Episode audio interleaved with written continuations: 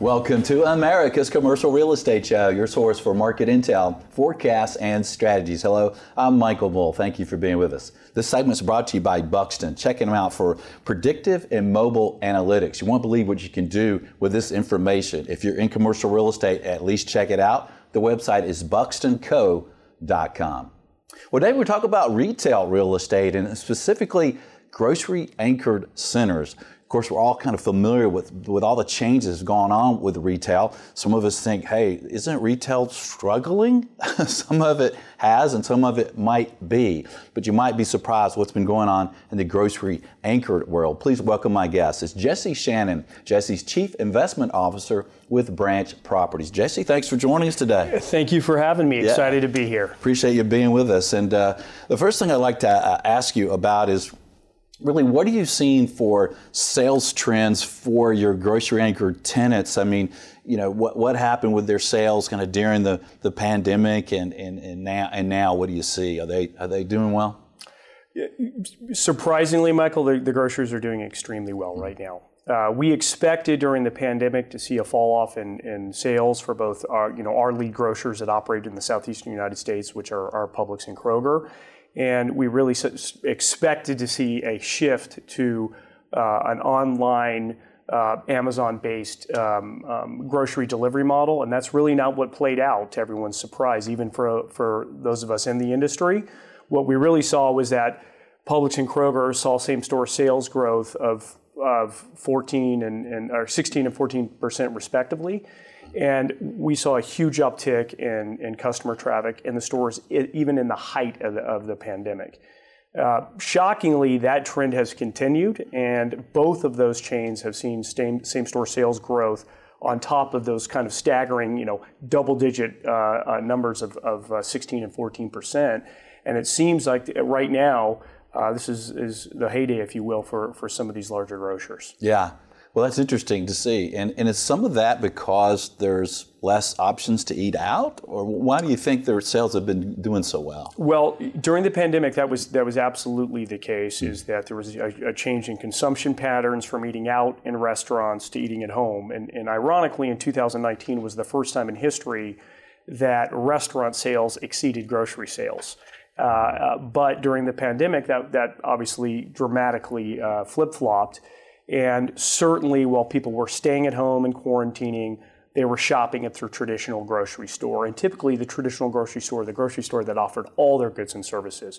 We did see a shift during that period of time from niche grocers or organic only grocers like Whole Foods or potentially Sprouts to the traditional grocery store, i.e. Publix and Kroger, where they could buy their full grocery basket. If you were gonna make a trip to the grocery store, it wasn't gonna be 3 or 4 trips, which was the previous consumption pattern.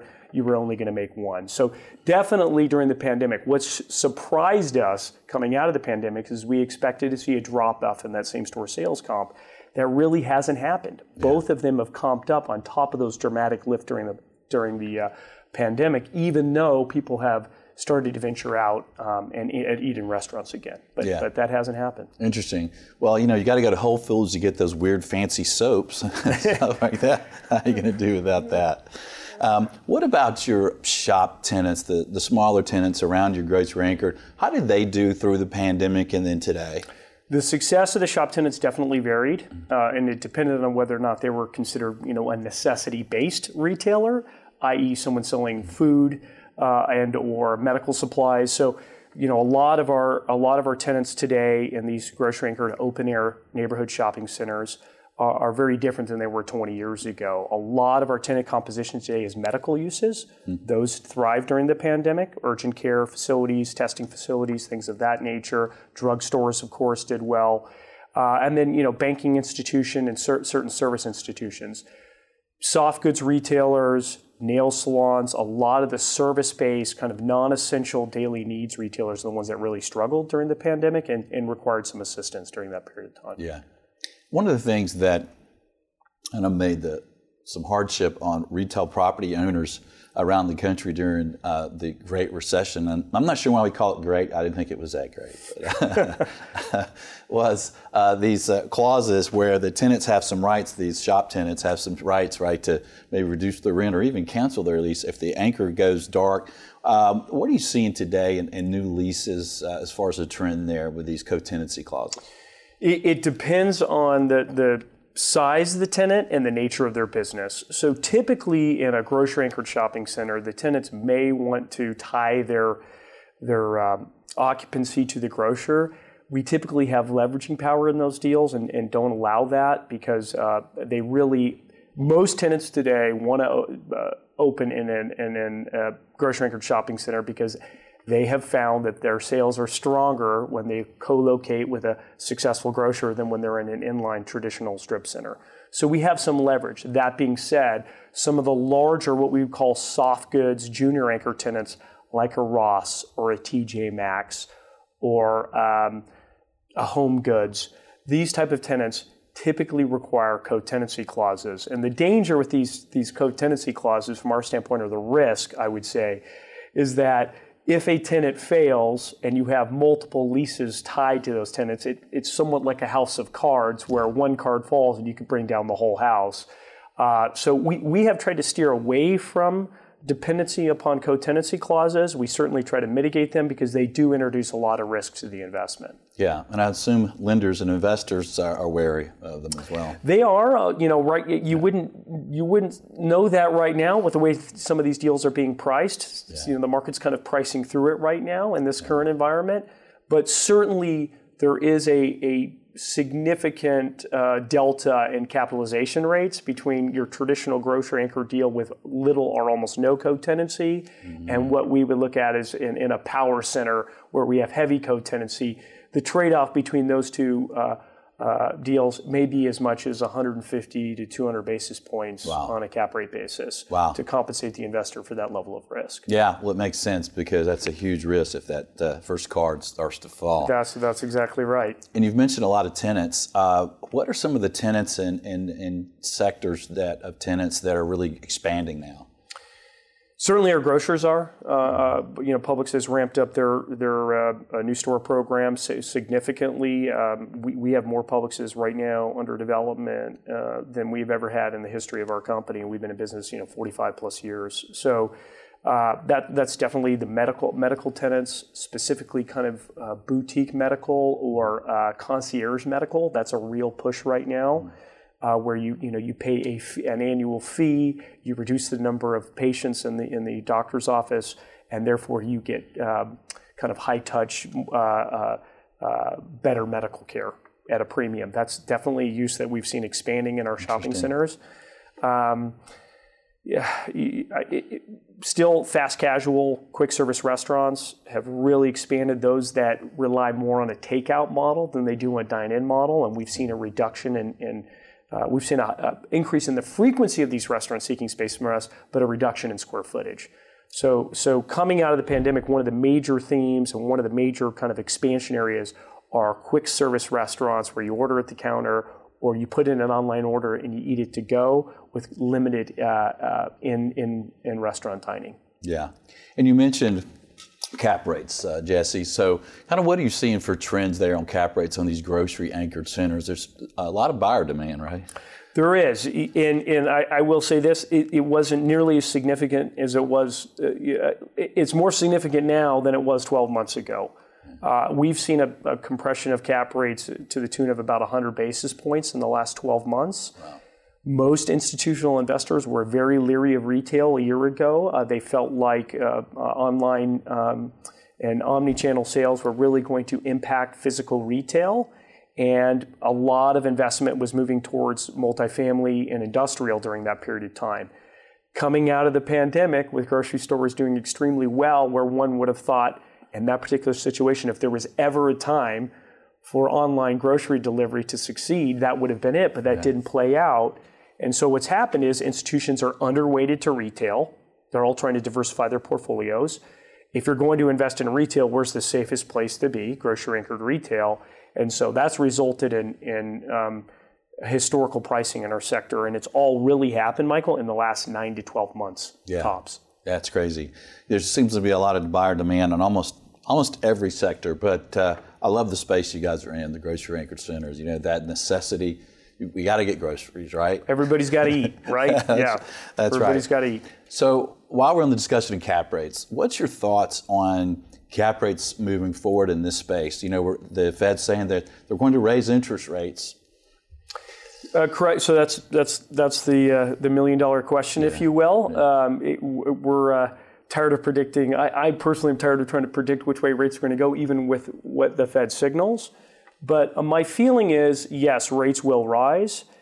I'm not sure, though, there isn't so much capital right now in the private equity space, especially seeking inflation protection, so hard assets, that equity right now won't accept lower yields. So I don't see a dramatic movement in cap rates in the near term, next 12 to 24 months. What I see is expectations being reset on what an acceptable yield is in this market.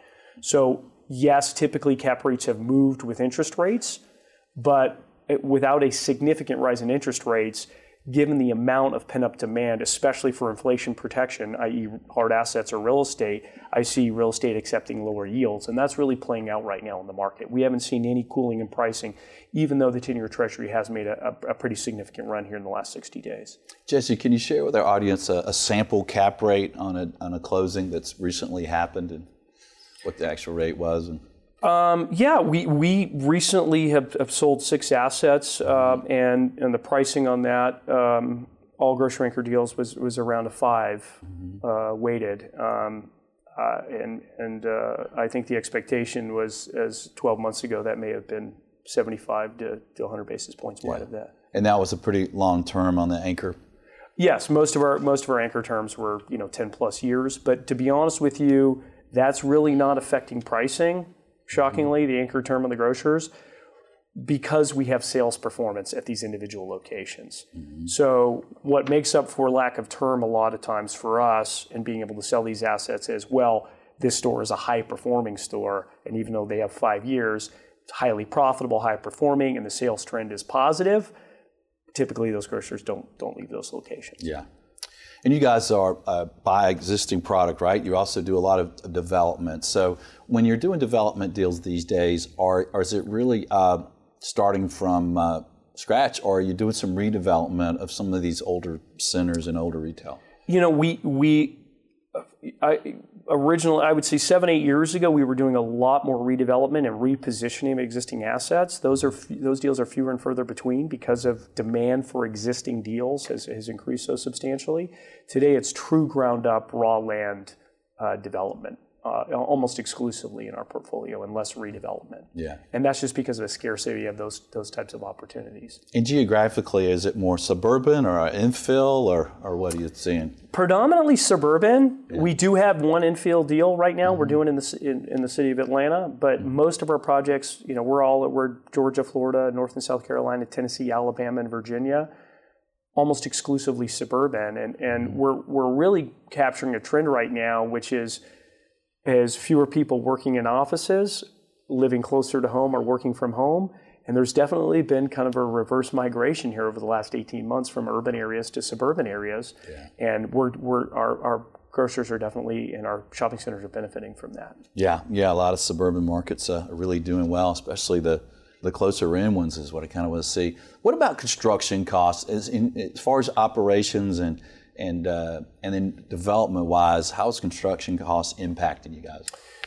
We are definitely seeing a dramatic rise in construction costs. It's certainly making deals more challenging to finance and for which to secure capital.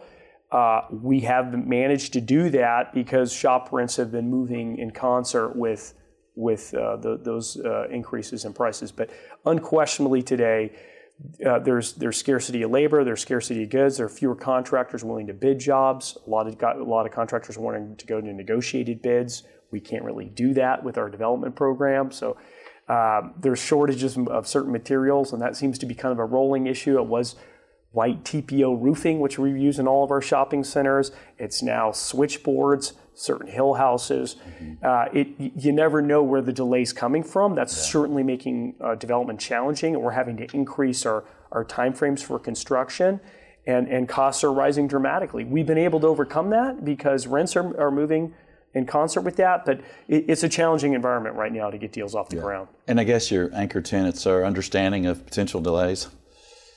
They are.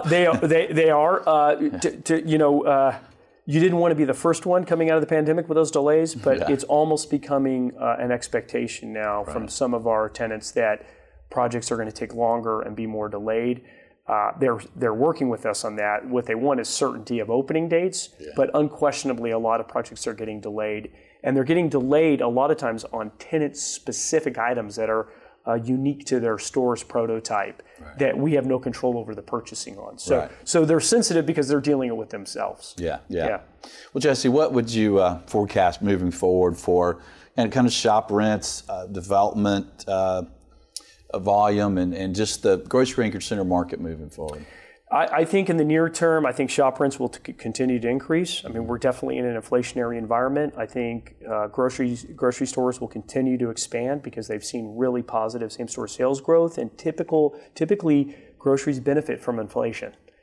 Believe it or not, you would think their margins get compressed during inflation. That's typically not the case. Their margins widen, and they're the beneficiary of kind of rising commodity prices, which historically have been very flat. So I see the grocers trying to put more stores on the ground, especially the traditional grocers, less so from kind of the niche or boutique grocers or limited service, kind of what I saw, limited service grocers.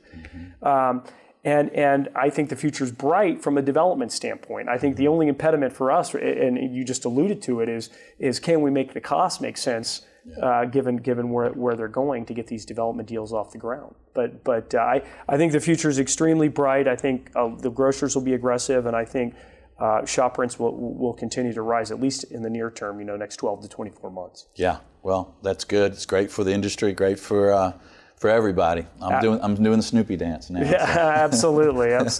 All right, Jesse, thanks for joining us. Absolutely. Thank you very much. Appreciate you having me. All right, and thank you for joining us around the country. Please let us know what you think. Hey, we appreciate you sharing the show and reaching out to us. And until next week, be sure that you always lead, learn, and laugh, and join us for America's Commercial Real Estate Show.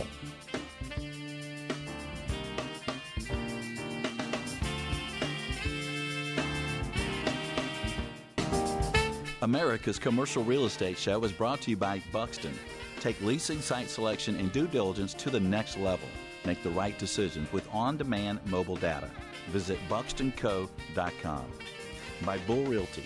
For proven commercial real estate asset and occupancy solutions, contact me. My email is michael@bullrealty.com. By Commercial Agent Success. Expert-level commercial real estate broker training.